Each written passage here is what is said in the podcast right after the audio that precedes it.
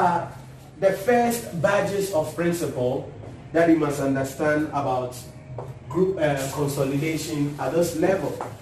The other badges include when there is foreign subsidiary and also when you are dealing with the issue in relation to um, um, a typical complex group structure where other statements will come. Because when you are dealing with foreign subsidiary, they will give you three exchange rates. I'll talk about it later on, but let me just give you an idea. I'm suspecting that particular. You're suspecting that particular thing, right? So they'll give you three exchange rates. Exchange rate at acquisition, exchange rate at the reporting date, year end, then they will give you the average, weighted average exchange rate. When you are preparing the statement of financial position, you will use the exchange rate at the reporting date to translate the financial statement of the subsidiary.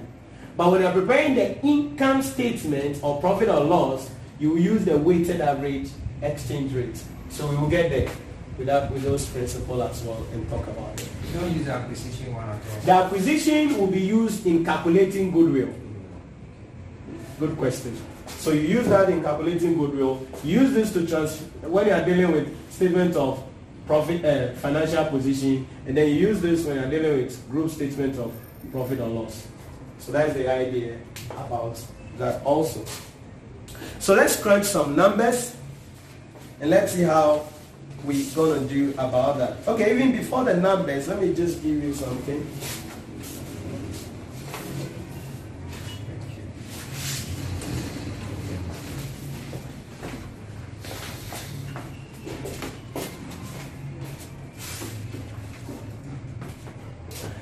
Before the numbers, let me give you a pro forma of how the profit or loss account is going to be looking like. For the balance sheet, we're not going to be working at a pro forma because we will be looking at it as and when we solve the question. So these are the three questions. I'm hoping that we'll be able to solve them um, through the period that we have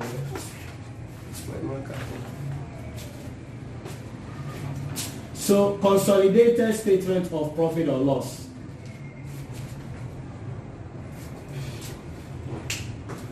So we bring the parent, we bring the subsidiary.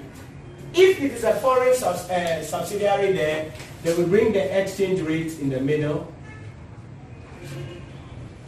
Then we bring adjustment here. Then we get a group.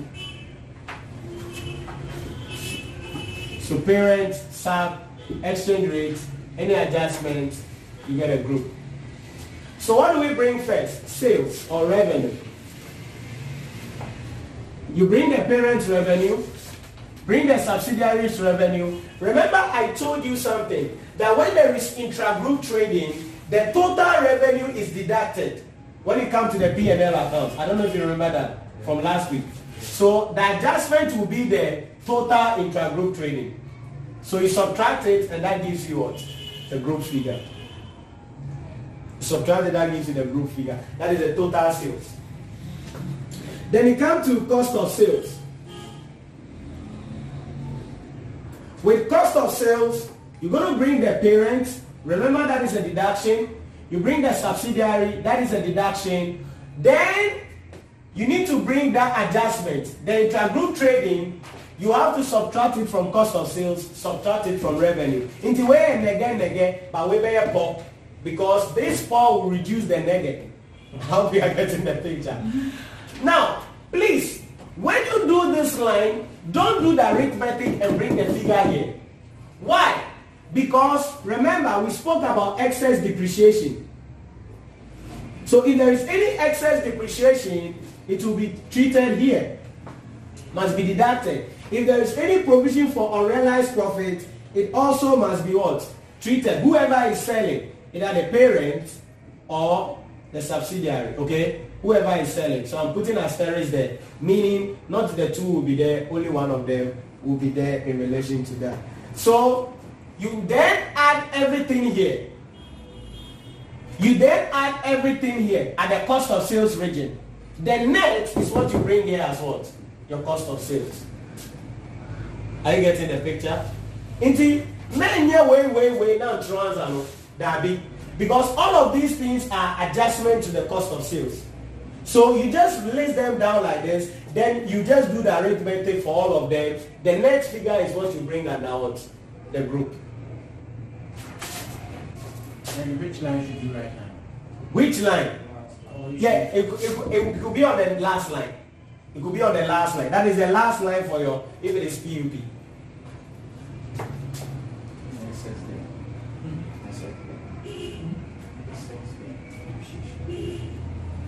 Excess depreciation. So we get our gross profit here.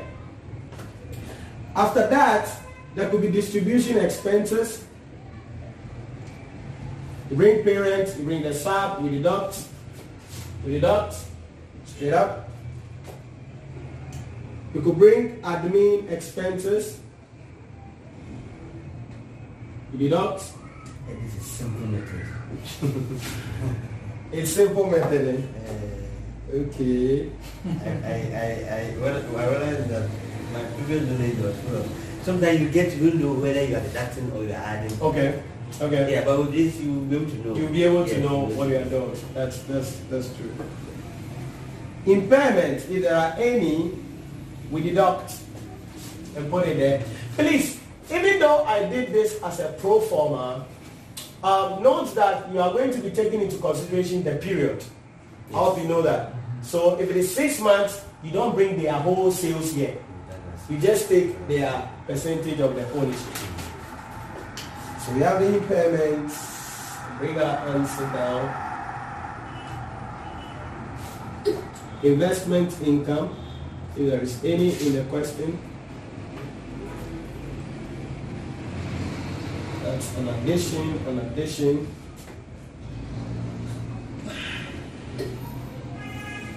And then maybe dividend received from the subsidiary or the associate will be brought. Then profit from associate will also be brought.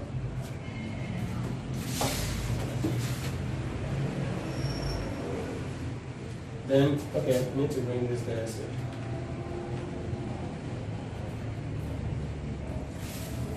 Then this is profit before tax.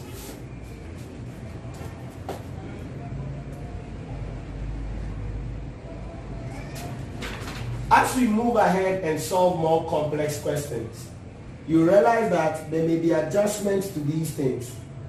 There may be adjustments to these things. So please don't just be fixated on this side of the pro forma.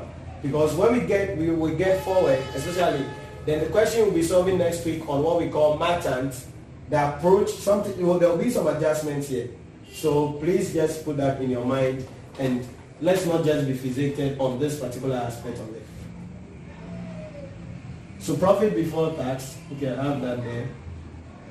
Then you bring your tax, income tax, investment income. Bring your tax. Then you get a profit for the year.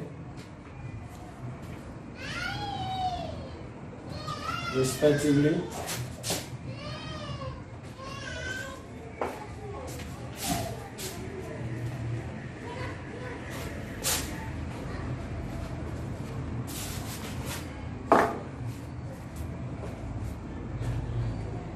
DIB is what.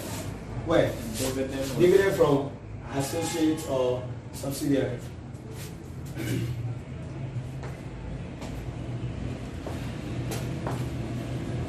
Now, my space is exhausted. The last line, I'll add it here.